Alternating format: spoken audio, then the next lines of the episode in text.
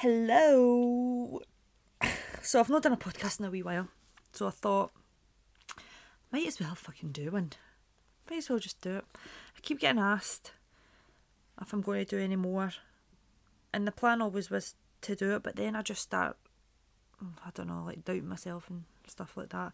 And plus, I have been busy with Christmas and work, and although Christmas feels like it was like a million years away, but I do like. There's so many people that keep saying to me, "Are you making another podcast?" or "Are you doing another podcast?" So I thought, okay, I'll do it. I get I, I what kind of drove me to just go on and do another one as well was I got a an email the other day and it was like from the you know the people who host the podcast like Buzz it's Buzzsprout I do my podcast through so they had sent me an email basically saying oh you've not done a podcast in a wee while. Like here's your stats. So I'm not really a stats man to be honest with you. Like it actually gives me bloody anxiety like looking at stuff like like that. And I don't even look at who's watched my stories or anything on Instagram. Like I just don't like doing that kind of thing. So I just thought right okay I'll just read this and then.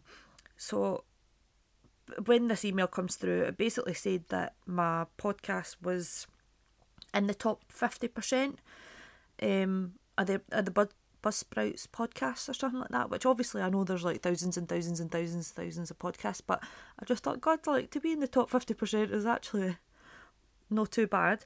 And it had also been listened to in like nine different countries. And I thought, oh, there you go. So I thought, oh well, people must be listening then. So here goes. I'm ready to give you another one. So I'm basically going to talk about something that I've been doing this month. So I'm not sure if anybody's heard of um, this book, but it's called The Magic. So it's a 28 day practice of gratitude. So I've tried to do this like honestly about five times, but it's quite like I don't know. It's I know that it's hard, right? Because it's it's not hard, but it's it's hard to remember. I I find things difficult to remember. I need like routine just so that I know that that's exactly what I'm doing at that that time. And then once I get into something, like that's me. I'm hyper focused in it. I, I do it. But this one, um, I'm on day 27 out of 28. I'm getting every day. Been up, been there, been on it. Um, and it's actually crazy, like the stuff that comes from just practicing gratitude.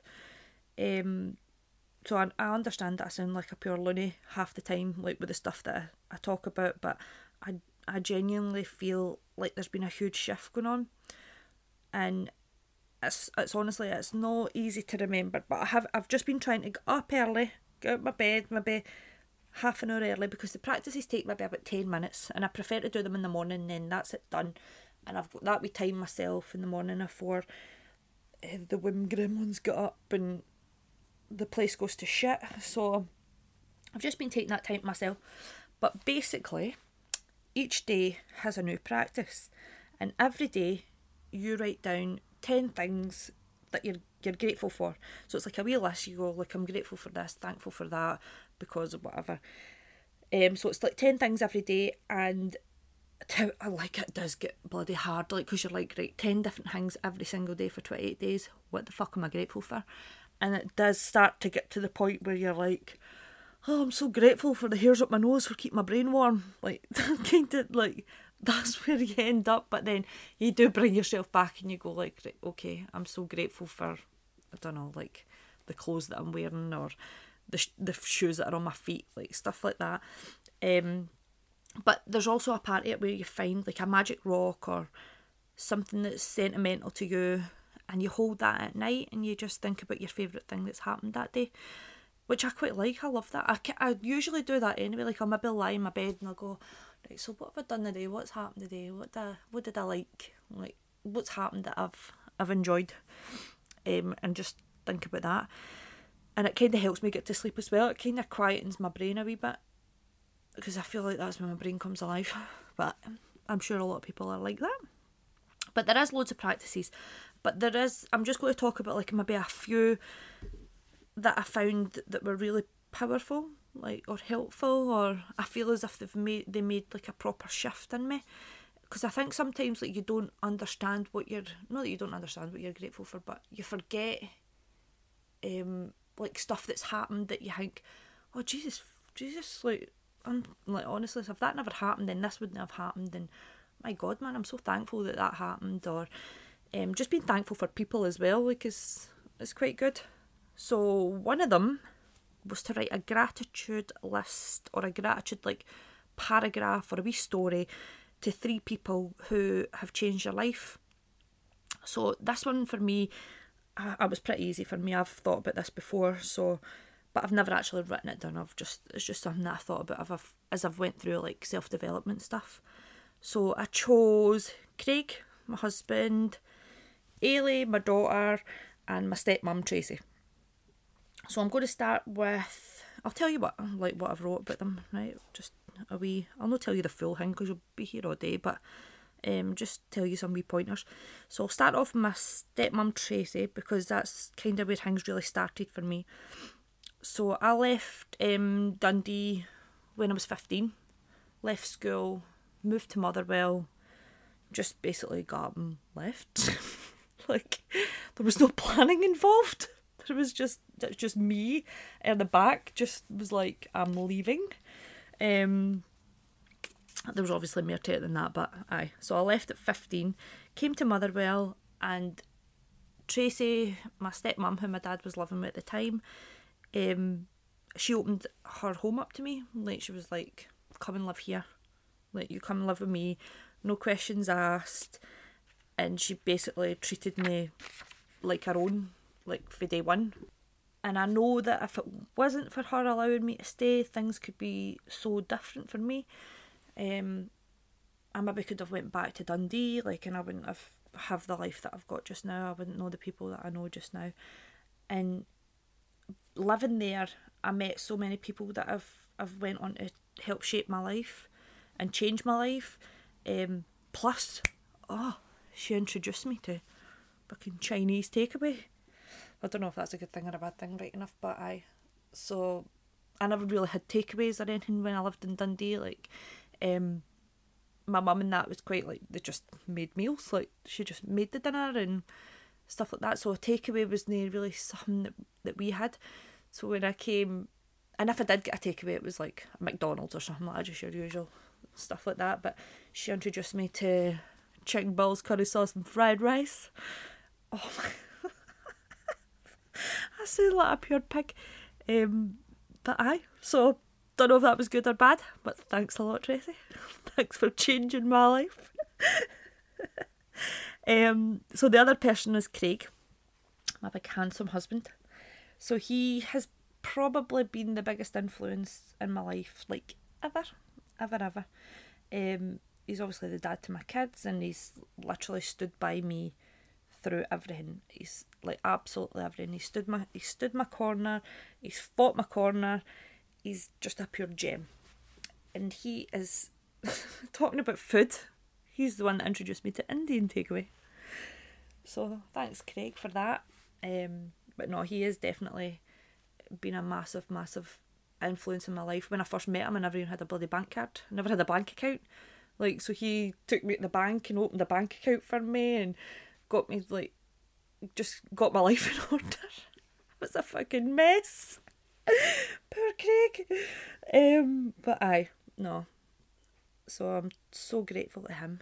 He is he's amazing. Um, my third person is Ailey, my daughter, my firstborn. So she basically dramatically changed my life. Obviously, I gave birth to her, and um, I just I didn't know before I had her, I didn't actually realise like how caring a person I could be. Like I, I knew I was kind and I knew I had a good heart and that, but like I didn't actually know how good I was at caring for people.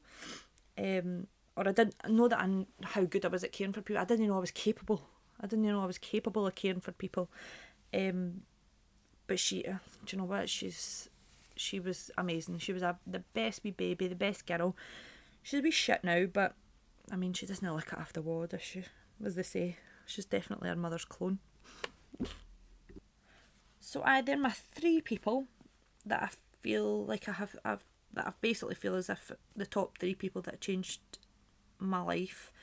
Um, and I'll, I'll forever be grateful to them no matter whatever happens. Like, I would always be grateful. Um, the other thing, the other practice that there is is like a, a magic list. So you do like a wee list of things that you want to achieve, and it's things that you want to achieve by the end of the 28 days.